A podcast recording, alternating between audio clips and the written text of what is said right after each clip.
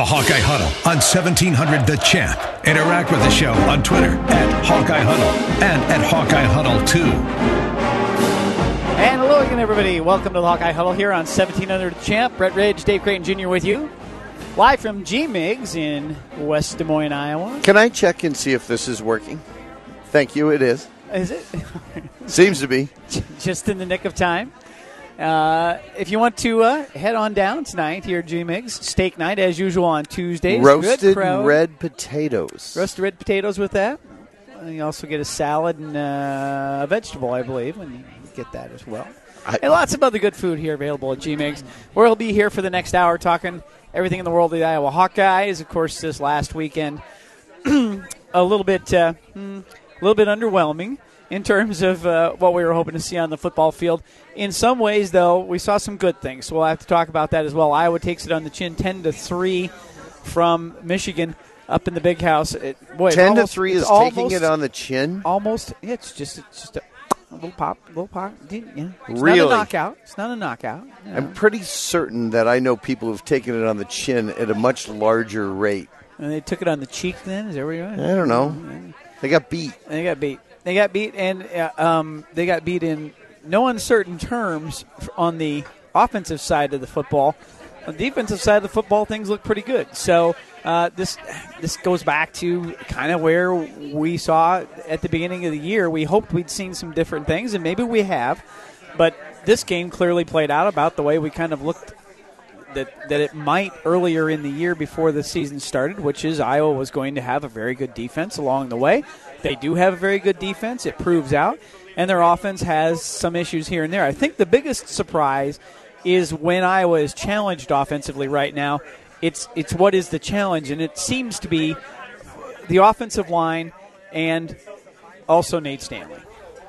Oh, no question. And you know, when the before the season started, you were down more down on Nate than I was. I believed that Nate Stanley was ready to take the uh, quote unquote next step.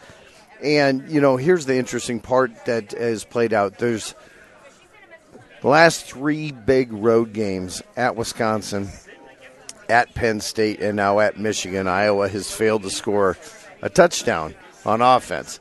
And Nate has not been Nate the Great, which I thought was interesting that Gus Johnson kept calling him that um, throughout the the call on Saturday. But nevertheless, Nate has not been what we have seen him be at home. For example, going back to the uh, Iowa dismantling of Ohio State in the way that he played in that game, and and there's no question Michigan's pass rush with eight sacks, ten hurries, um, you know, causing all sorts of havoc throughout the game, really, really got Nate off of off of his game. Um, but Iowa typically finds a way to adjust to that, and uh, you know, I have to ask ask this question. The right guard, which rarely gets mentioned unless he does something wrong, such as holding or something like that, was replaced in the in the middle of the game. Banwart got hurt. Um, Alaric Johnson Jackson was coming back uh, after being off for ba- effectively the first four games.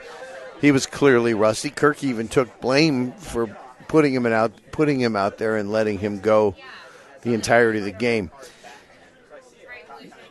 Those of us who've watched Iowa football for such a long time have grown accustomed to the Iowa offensive line playing well, and when it doesn't play well, it's it's almost a shock to your system. Well, it, it is, and so we just you take it for granted. They know how to teach offensive line. They know they, they set them up. They go to the pros. All of them get a chance in the pros, even if they even if they don't sign right away. So, why would it be that you could not have a solid offensive line? And I think um, uh, it was pointed out by a couple of different um, reporters that the running game.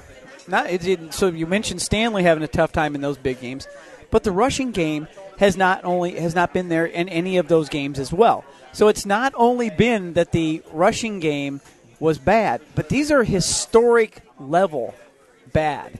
I mean, you're looking at you well, know, Iowa ran the ball when the running backs ran the ball for like 66 yards on 18 carries, which 66 yards. well, I mean, it's, not great, but you It's- keep in mind low. if you're going to run 70 plays, you need to run the ball more Yeah, often. yes, and yes. and in college football, sacks go against your rushing total as opposed to we- the NFL, yeah, they yeah. go against your passing total. So, you know, Iowa had effectively had eight sacks for minus 65 yards, and that and that puts you behind the sticks. It ruins every every amount of flow that you have going offensively. Iowa had a 14 play drive that they got a field goal on. They had about a oh, Holding. eight or nine holding in the end zone. Holding. Uh, yeah, sorry. eight, eight or nine play drive where they moved it down to about the 20 or 25 and then a penalty, then sacks. And if you add in the fact that Iowa had four turnovers, eight sacks, and like eight or nine penalties uh, during the game and only lost by a touchdown, if you're going to try and find silver lining here, that has to be it. Oh, the, the fact that, that they kept coming back at him, and it wasn't so. It wasn't Wisconsin of a couple years ago where there was literally no movement of the football. Right. Right. Iowa did move the football in this game. They they just kept getting sh- uh, broken down and shut down in a number of different ways, shooting themselves in the foot. But they did they did move the football. Okay, so let's. It wasn't quite Wisconsin, and so you're right. Th- then you would have to look at that as there is a silver lining with that. Is it kept things interesting right? This wasn't Penn State of a couple of years ago where you lost forty-two to three and you were beat. You're down fourteen to nothing before your head turned. By the way, what happened right after that game? Right, you go back and you beat Ohio State at home. Or so, you beat Michigan. Yeah, you, uh, was it Michigan? Yeah. thought 14, was yeah, State. 14 13 on the field goal. Lost to Penn State, came back, beat Michigan. Oh, I thought it was lost to Penn State. Came back Eh, Ohio State. We'd have to look. Depends on the year. Okay.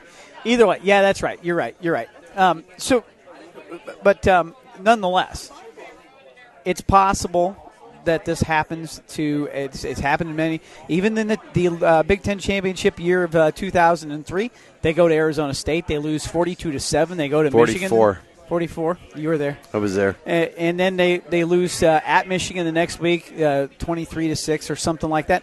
Then never never lose another game again. Right? Right. They looked terrible in some of those games, so it's not like it can't happen. And what what I, I think that one of the things that that uh, we we see in in the in the social media age is the overemphasis uh, on hyperbole. Right? Well, Immediately- it's the recent bias. Immediately. Iowa sucks. Right. Immediately. Oh, and by the way, I, I I had to hear I don't know a dozen times this week from different people. Michigan ain't any good. You just got beat by a bad football team. What, who, what are you talking about? They've got one loss to one of the best teams in the country on the road, and they in a day they didn't play well. But they're four and one, and they very easily could win nine or ten games. They got as much talent as anybody in the Big Ten. I mean, let's let's slow down on how bad Michigan is. So this is a bad loss. We have to be the hyperbole surrounding the one loss. I, I want to analyze why they lost and how they lost and talk about that. But let's not get crazy yet with, well, we're eight and four. We're going eight and four. Yeah. Now look, maybe I, I said eight and four because of the fact that I thought Nate Stanley is what we saw the other day. He's he's an average quarterback. He's got some good days and he's, He's got some not bad days. average. How do you say that the Well, he's, third mo- most passing yards in, in Iowa football is average? I would say. How do I say? that? Randy Reiners was average. No, no. Randy Reiner's below average.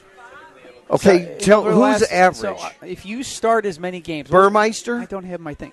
Don't have my, my book with me. If you go with per, with per Chandler? game- yeah, maybe. Yeah, I don't. know. My point is, I'm telling you, Nate Stanley is way above average. Who's going to get a look in the National Football League for one one reason only?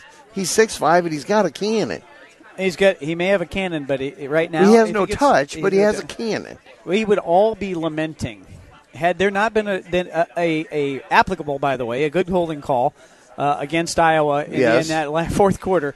It was a good call, but uh, it, it- had Well, that's that happened, I, I never even got upset on that play because I saw the hold was called, and it was like, well, if but he he misses a wide open. Nate Uh, White. well, it was off his hands. At least, at least he hit him in the hands. Versus Penn State last year, he had a wide open Hockenson in a ball that was uh, not even touched by human hands. This this is my point though. Is there should never be a throw like that, right? If you're an above average quarterback, if you're an above average quarterback, there should never be a throw like that. if you're There an above average uh, radio host, you should never use the term never or always. I am not above average.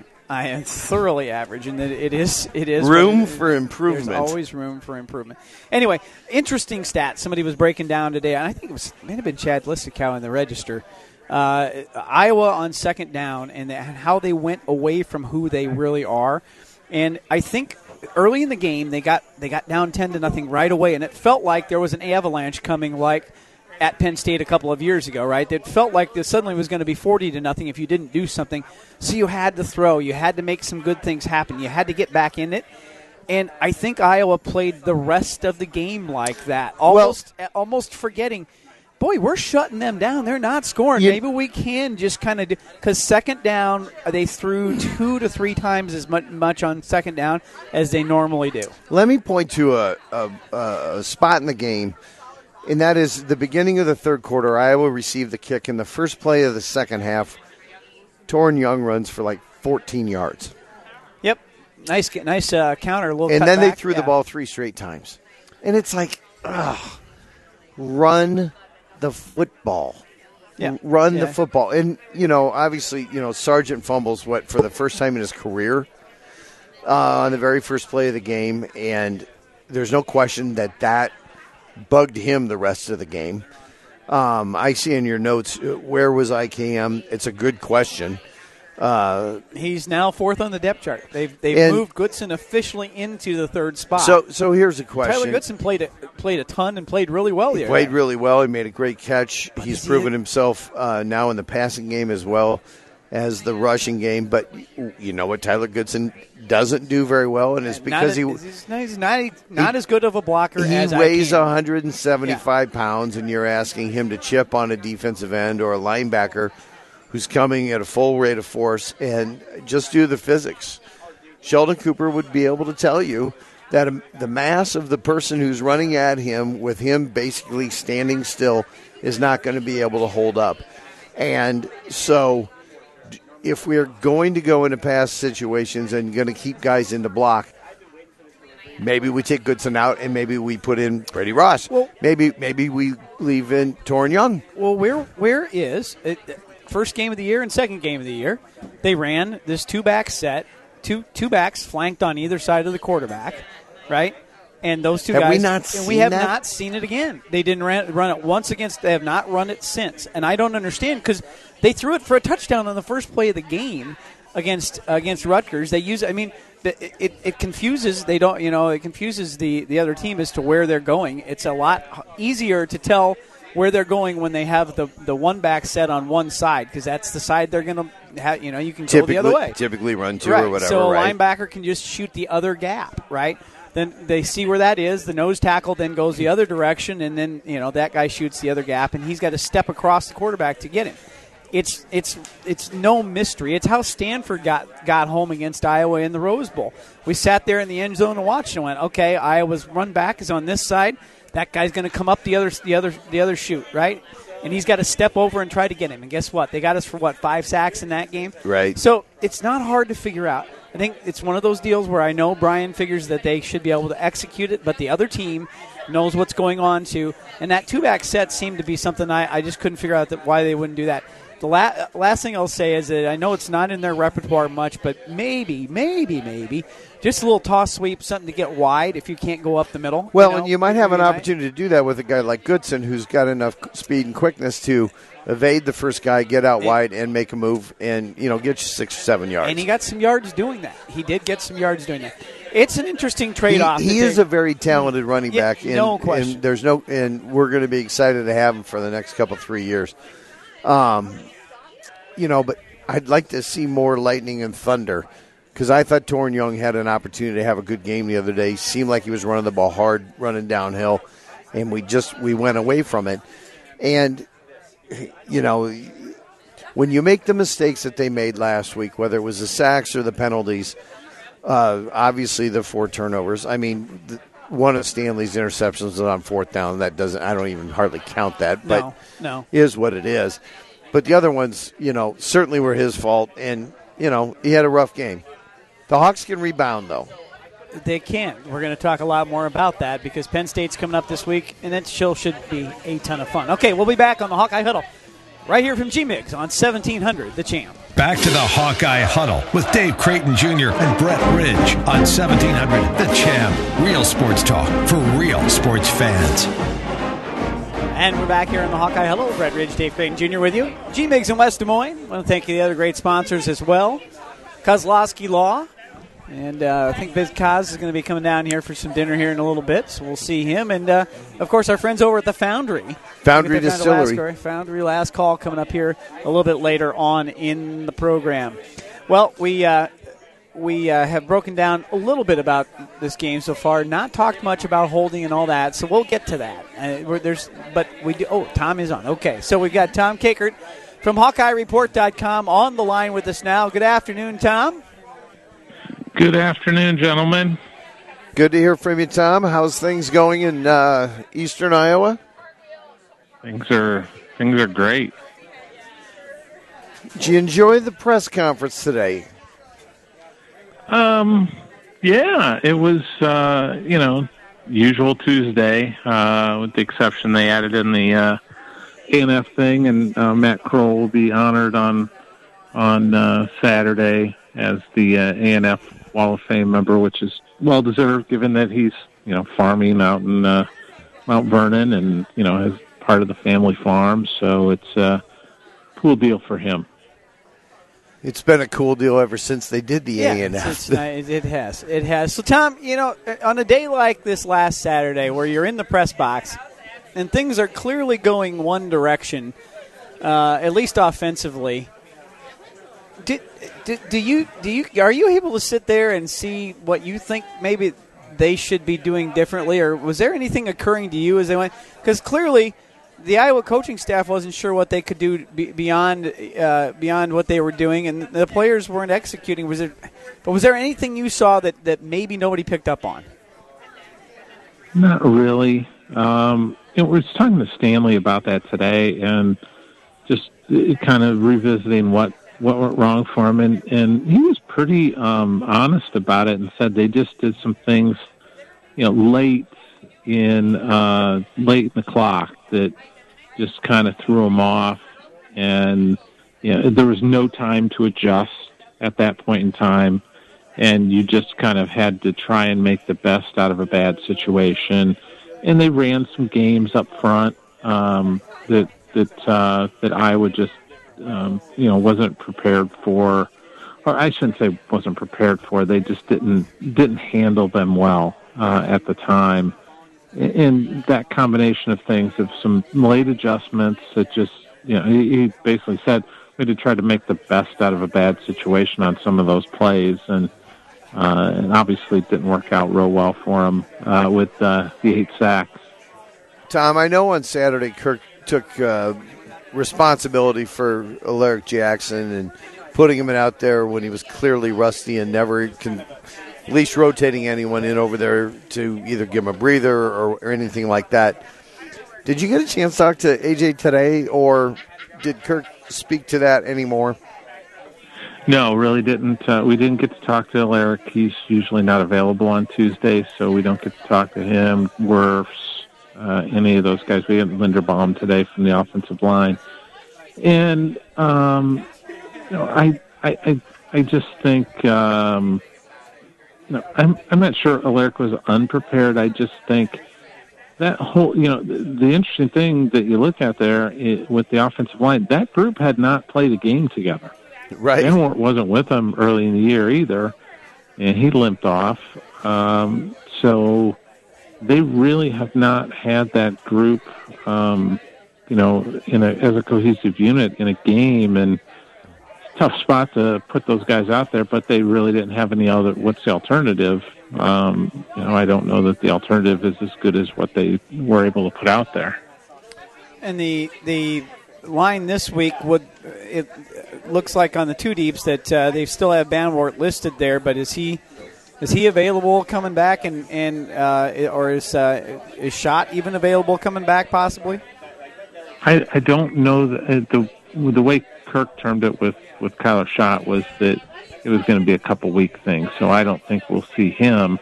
Um, I think it'll be interesting to see if we see uh, if we see Banwart or not because he did limp off and Um, you know, he's had that history of trouble with his ankle, so um, that has to be a little bit of a cause of for concern uh, heading into this weekend, especially against a Penn State team that last week, uh, you know, we know Purdue's beat up just about everywhere in their lineup, uh, but that's a, you know, they had 10 sacks against Purdue, and they've got 25 on the season. So it's not like they've just done it to Purdue. They've done it to everybody, and that's a really good front seven, um, you know, with the, including the linebackers that Penn State's going to maybe the most talented uh, front seven that they'll face uh, this year, at least in the regular season. Well, and I, by my uh, watching of Penn State, the, certainly the quickest. And Penn State's got some speed up there uh, on all on, from all seven of those guys, and so the Hawks are obviously going to have their hands full.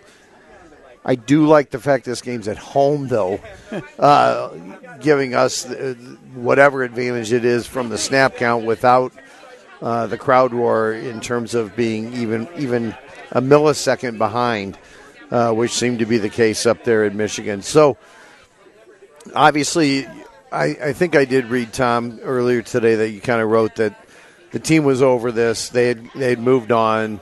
There were some guys who went and watched the game afterwards on Saturday night, even uh, in preparation for the film studies. So how does Iowa rebound? What what sort of changes, which you and I and probably Brett would agree, aren't likely to be drastic as we come into uh, this week, other than the uniform change, which is quite drastic uh, for the Penn State game. Yeah, you know they're going to be wearing that special uniform, but I, I don't think they really have to change a whole lot. They just have to play better. Right. Um, you look at you look at offensively yeah, it was kind of gross at times because they just kept giving up the sacks and the unforced errors. You eliminate those, and you know Iowa probably play you know scores a lot of points.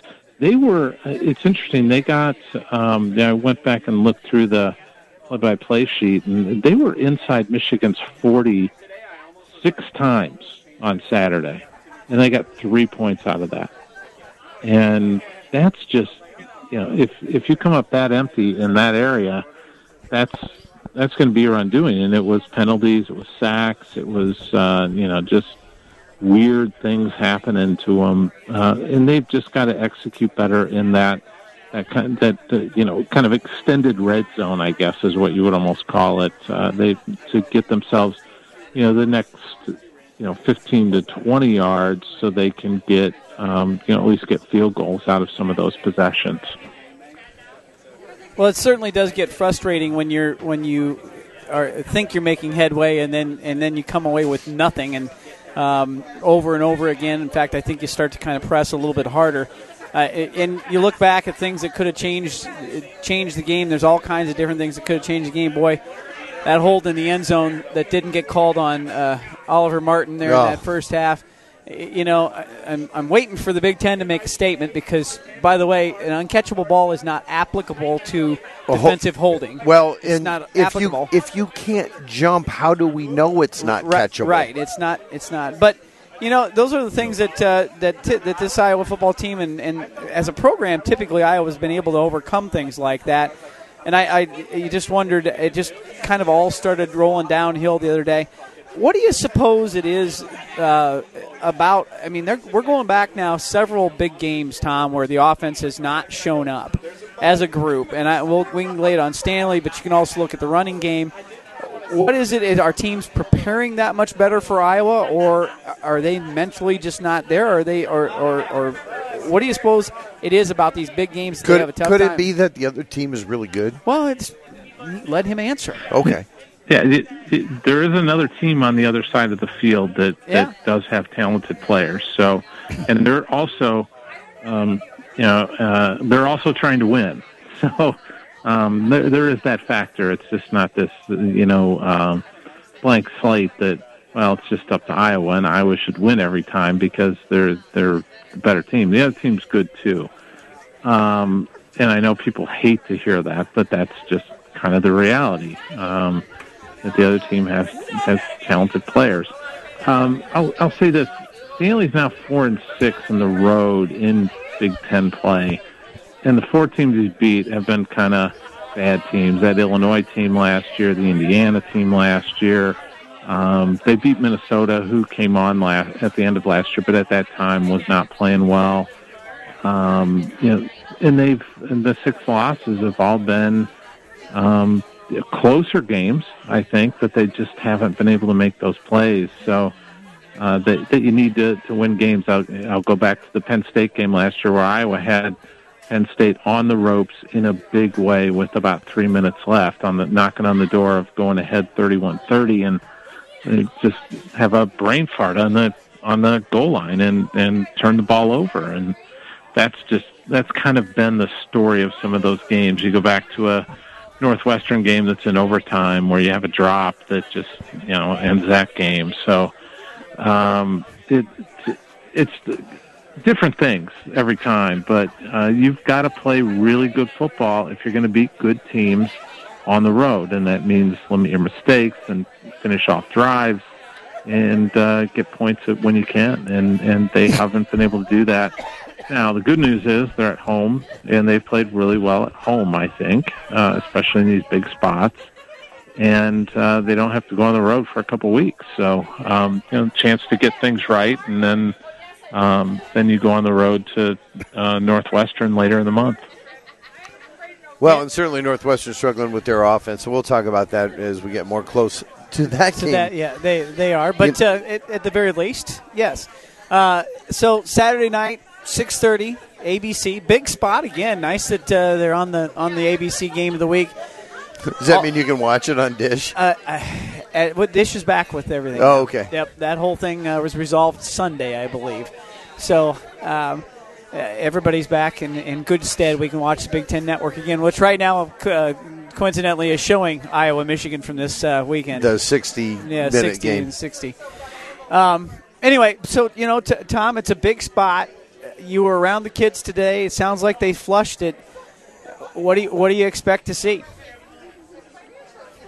Um, I think I was going to win this game. I, I just think they've knocked on the door with this Penn State team two straight years. You go back to two years ago and McSorley hits uh, Johnson in the back of the end zone as basically his time expires to to beat Iowa uh, in a great game. That was a really fun game to to uh, to watch and to be be there for. With the exception didn't of the last the four seconds. Yeah, with the exception of the last four seconds of the game, but that was just uh, a really good quarterback making a great play, and Iowa just couldn't get it done at the end. And then um, uh, last year they had Iowa had every chance to win that game too. So um, you know, I think uh, I think Iowa's going to win. I think it's going to be tight, um, but I think it's and I think it's probably going to be low scoring. Both I think they're like second and third in the country in points, uh, least points allowed. So uh, that's that's kind of my guess and, and my uh, kind of view of this game. Well, we can't wait to, to be there on Saturday night and see what happens. And uh, Tom, as always, we appreciate your uh, contribution to the Hawkeye Huddle. And hey, Yeah, uh, and uh, that- basketball media day tomorrow Yeah. too, guys. Yeah, remind everybody to uh, check out your website tomorrow. There'll be all kinds of good stuff for Basketball Media Day out of Tom's group. So uh, get out there and check it Hey, out. Hey, Tom, real quick, any chance Jordan Bohannon plays? I just you know I just put up a note about that on the board in the lounge. Um, there's a little bit of a rumbling. I don't know. Really? We'll see what Jordan has to say tomorrow. But uh, Fran Oh. kind of cracked the door open last week a little bit more than That's I thought. and uh, maybe a little bit more. We'll see. I, I'm really curious to see what Jordan says, but the door seems to be open a little bit. Well, that's good to hear. That would be a huge upli- uptick for it- this basketball team. It would. year. It's it's a, a you just I, I want for him the same thing he wants, which is a, a fully pain free year. So if he's doing it to try to gut it out, I don't want him to do it. You know, I think Right. I think it's going to be a really interesting year with what they've built and the t- the guys they've brought in. But uh, it'd be nice to see. So He's- hey, thanks, Jordan. Tom. Jordan, Jordan still has some hurdles to, to climb yet. Yeah. Um, you know, but uh, there, there's a little bit more um, of a possibility right now. Uh, that's more than we thought there would be. So Hey, be. Tom, are you going to Vegas? Uh, probably going to Nebraska, unfortunately. Ah, all right, all right. I get it. All right, let's we got we'll wrap it up with Tom, and we'll catch you next week. Thanks, Tom.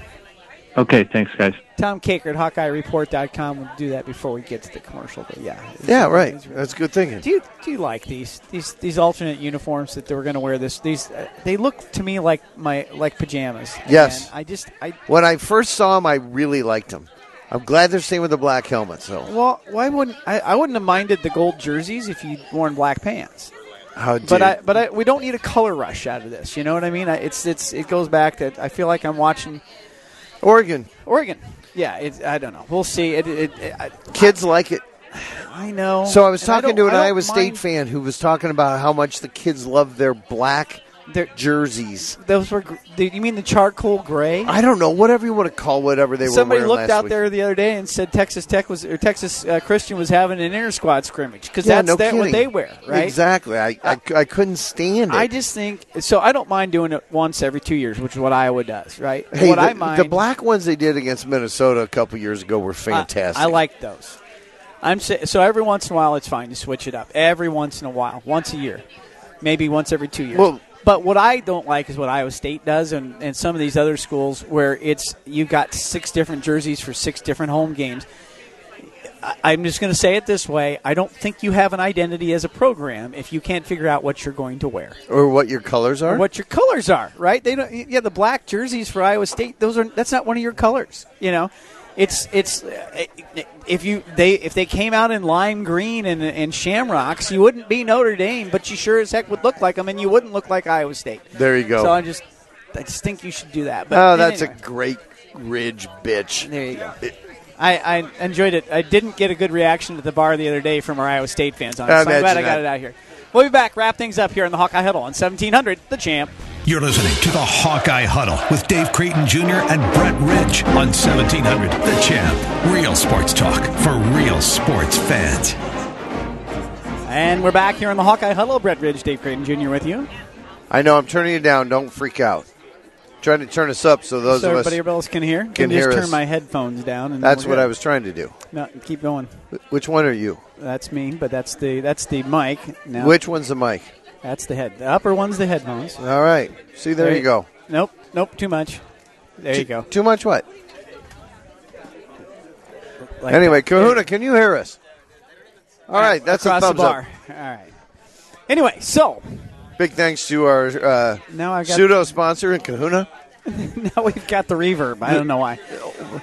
That's because your eardrum, your inner ear, you need to have that fixed. I, I do need to have. I have a lot. Of I would turn and look at Hey, you, but know- I don't so think I can. You know who's a budding star on the Iowa football team? Um, it's not the punter. No, it's too bad that that has he's he's got some talent, but it, it does it's not consistent yet. No, I'm talking about uh, Mr. Geno Stone, the next great defensive back out of the University of No Iowa. question. Um, Boy, did he play good the other day. Oh, Geno Stone, number nine. That one, ta- Uh, one tackle where he came up. and, He ran know, through. He ran through six guys untouched. Made it. Made an open field tackle. And took a probably a play that was going to go for 25 yards. Hey, there's your holding on Oh, Oliver Martin right on the there. 60 on 60. Yeah, Anyway, and and held it to a, a two yard two yard gain. He is extraordinarily good, and uh, Jack Koerner will be the next Jake Gervase, Brett Greenwood, so on and so forth. Right? Sean Considine. Yes, he's he's that, and it, well, it, it, he's in that mold of a kid who comes and Kirk was talking about it today. A kid who comes and prepares as a starter prepares. He gets ready and prepares as a starter should prepare. And with Geno Stone, what it's come down to, the kid since he since he showed up at Iowa, you could tell he took good angles to the football. He had he had the, the nose and the knack for how to get there in the Is right junior or spot. senior? I think he's a junior, isn't he? I don't know. But um, Feel like I should know that. yeah, but he um, he certainly played great the other day. I'm telling you what, I, there's no way. I know that it's going to be nice because Matt Hankins will probably be back at least a little bit this week um, and playing. They're going to work him in slowly, but uh, they'll still we'll still see some DJ Johnson, obviously. And that tell you what, that kid that kid was a fairly highly recruited kid, by the way, and, and you know, so they threw him in a little bit early, and he had a few uh, hiccups, but he's played really well. He only gave up 10 points. I know Michigan's offense is, is a mess, but let's not get too crazy about the fact that they couldn't do anything against that Iowa secondary. Well, Iowa held them to less points than Wisconsin. There you go. That's boy. Now we sound like Nebraska or Iowa Is there State, any chance we? like it can be a comparative score? We outscored them in the last three quarters, Boy, three you, to zero. You want to see? Uh, did you watch the end of the Nebraska Northwestern game? No, Okay. You want to see a missed pass interference call? Northwestern has the biggest beef in the world for, whew, guy running across the middle and just takes one across the chops. Down he goes. The ball before the ball was thrown, and he was the receiver, and then magically he's not there when the ball gets there because he's laying on the ground writhing in pain. and Nebraska intercepts the ball, and they get to go down and score and win. Anyway, they're not good. So it'll be in- it's interesting. Well, neither one of those Yeah, teams are I- real I good. I don't think so. And the question we were talking about earlier is Minnesota any good? At this point, at five and zero, you have to say, you know what, they're not too bad. Big know, Cos, you know. Big Cos is nodding yes. And Well, uh, uh, you can't say they're not. They're five and zero. You know, until they, until they get beat, you, you can't say anything. And granted, they haven't played anybody, but so what? well, they everyone they've played they beat. Yep. And Iowa doesn't have that distinction anymore. do No, they? we don't. All No, right, so don't. as we take a look at Penn State, Penn State has rolled up some big numbers here and there, and yet in, in a couple of other games, the only real decent defense they ran up against in Pitt, uh, they had to struggle to win 17 to 14. Um, I, I think that they've overpowered a, a couple of teams, uh, gotten some teams late. The other day, they got on uh, Purdue real early and real easily, but well, Purdue's did, not very good.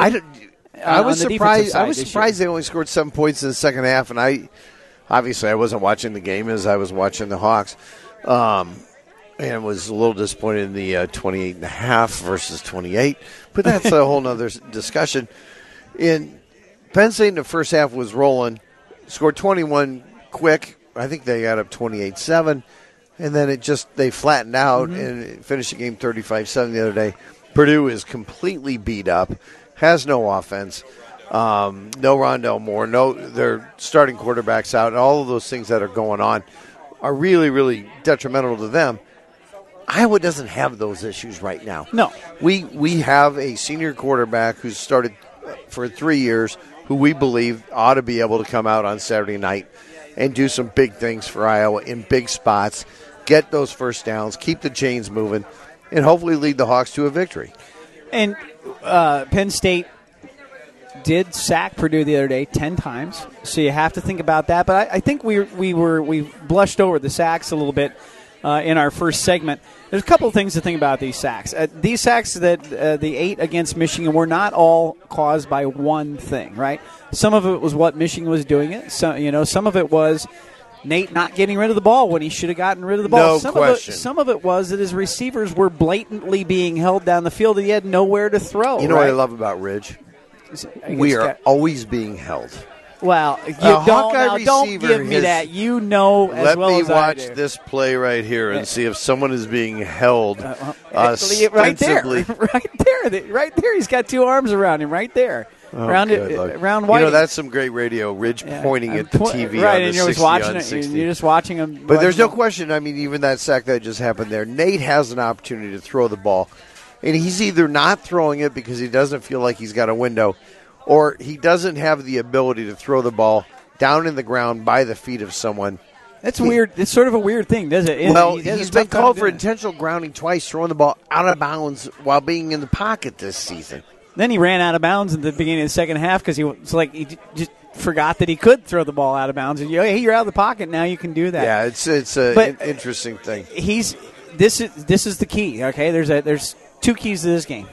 One, can Iowa figure out how to shore up what what went wrong offensively the other night in terms of the blocking schemes? I have great up? faith in our head coach I and feel good our about offensive that. line. Right, I feel good about be able that. to fix that. I think the next thing is it, does Nate Stanley show up and play in, as a as big game Nate, a real big game Nate, not the one that we've seen. Let me ask you this: And that doesn't mean he has to go 40 for 45. It means he has to go 24 for 30, right? I understand that. No interceptions. Does does the Iowa defense, which we haven't seen lately, and the Iowa defense has been spectacular, top five in the country in scoring defense.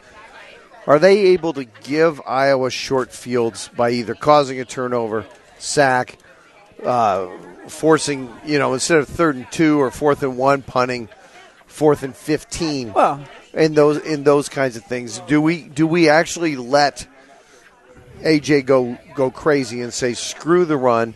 We're going to bring the weak side linebacker up. You've got the run. AJ, go get the quarterback. Think talk about a, a, couple of plays that could have changed the game the other day. Again, Michigan fumbled twice in that first quarter. Oh, both know, times, the, ball, the Hawks right. around the ball and Michigan recovered. Right. I mean, these are little bounces of the ball that end up changing things that ball isn't rolls. round, right. as my good friend John Delaney in Sioux Falls always told me. That everything just round. plays out from there, right? Iowa gets a touchdown instead of a field goal down there. How does that play out? You know, all right.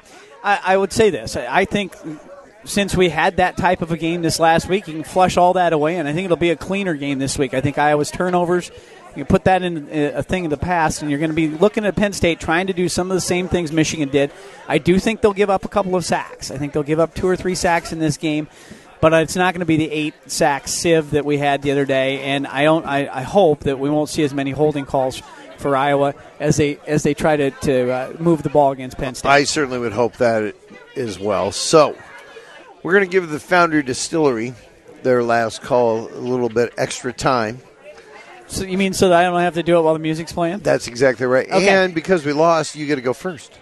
Oh, that's the way that works, isn't it? that's it? right. That's the way that works.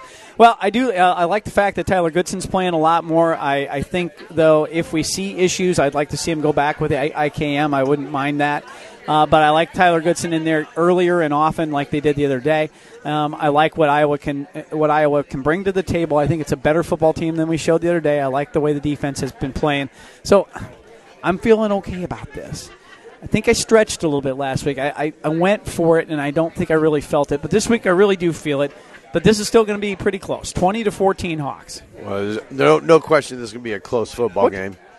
And uh, I think I think the Hawks have a couple of things going for them. I think the night game atmosphere at Kinnick is a is a big deal. Um, now, Penn State was able to come back from that, as we would discuss with Tom Kakert there. Last time around, uh, yes. Uh, last time around, and, and, hit a touchdown basically uh, on the last play of the game. They don't have McSorley back there. They don't have Jackson back there, wide receiver.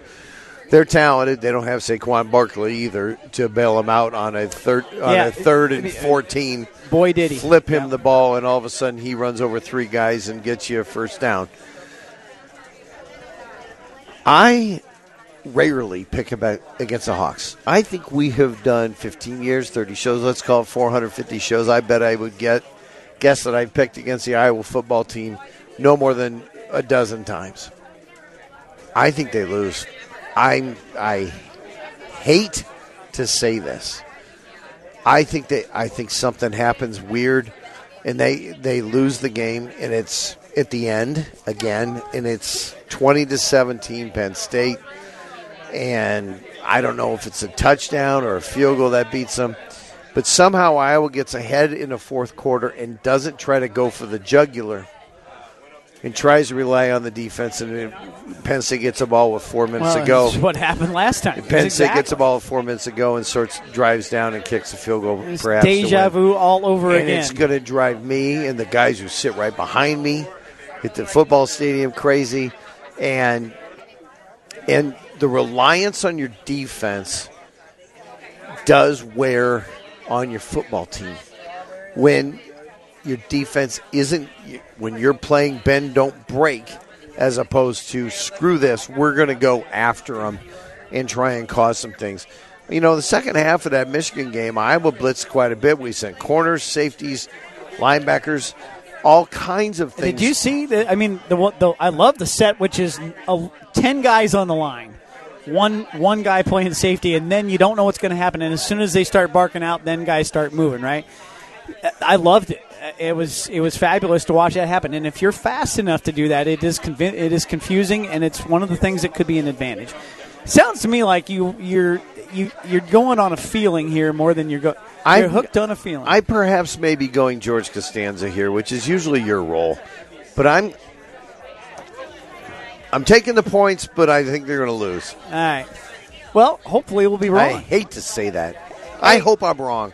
Appreciate everybody helping us out on the program today, including Tom Kakert from HawkeyeReport.com. I'm Brett Ridge for Dave Creighton Jr. Join us next week right here on the Hawkeye Huddle.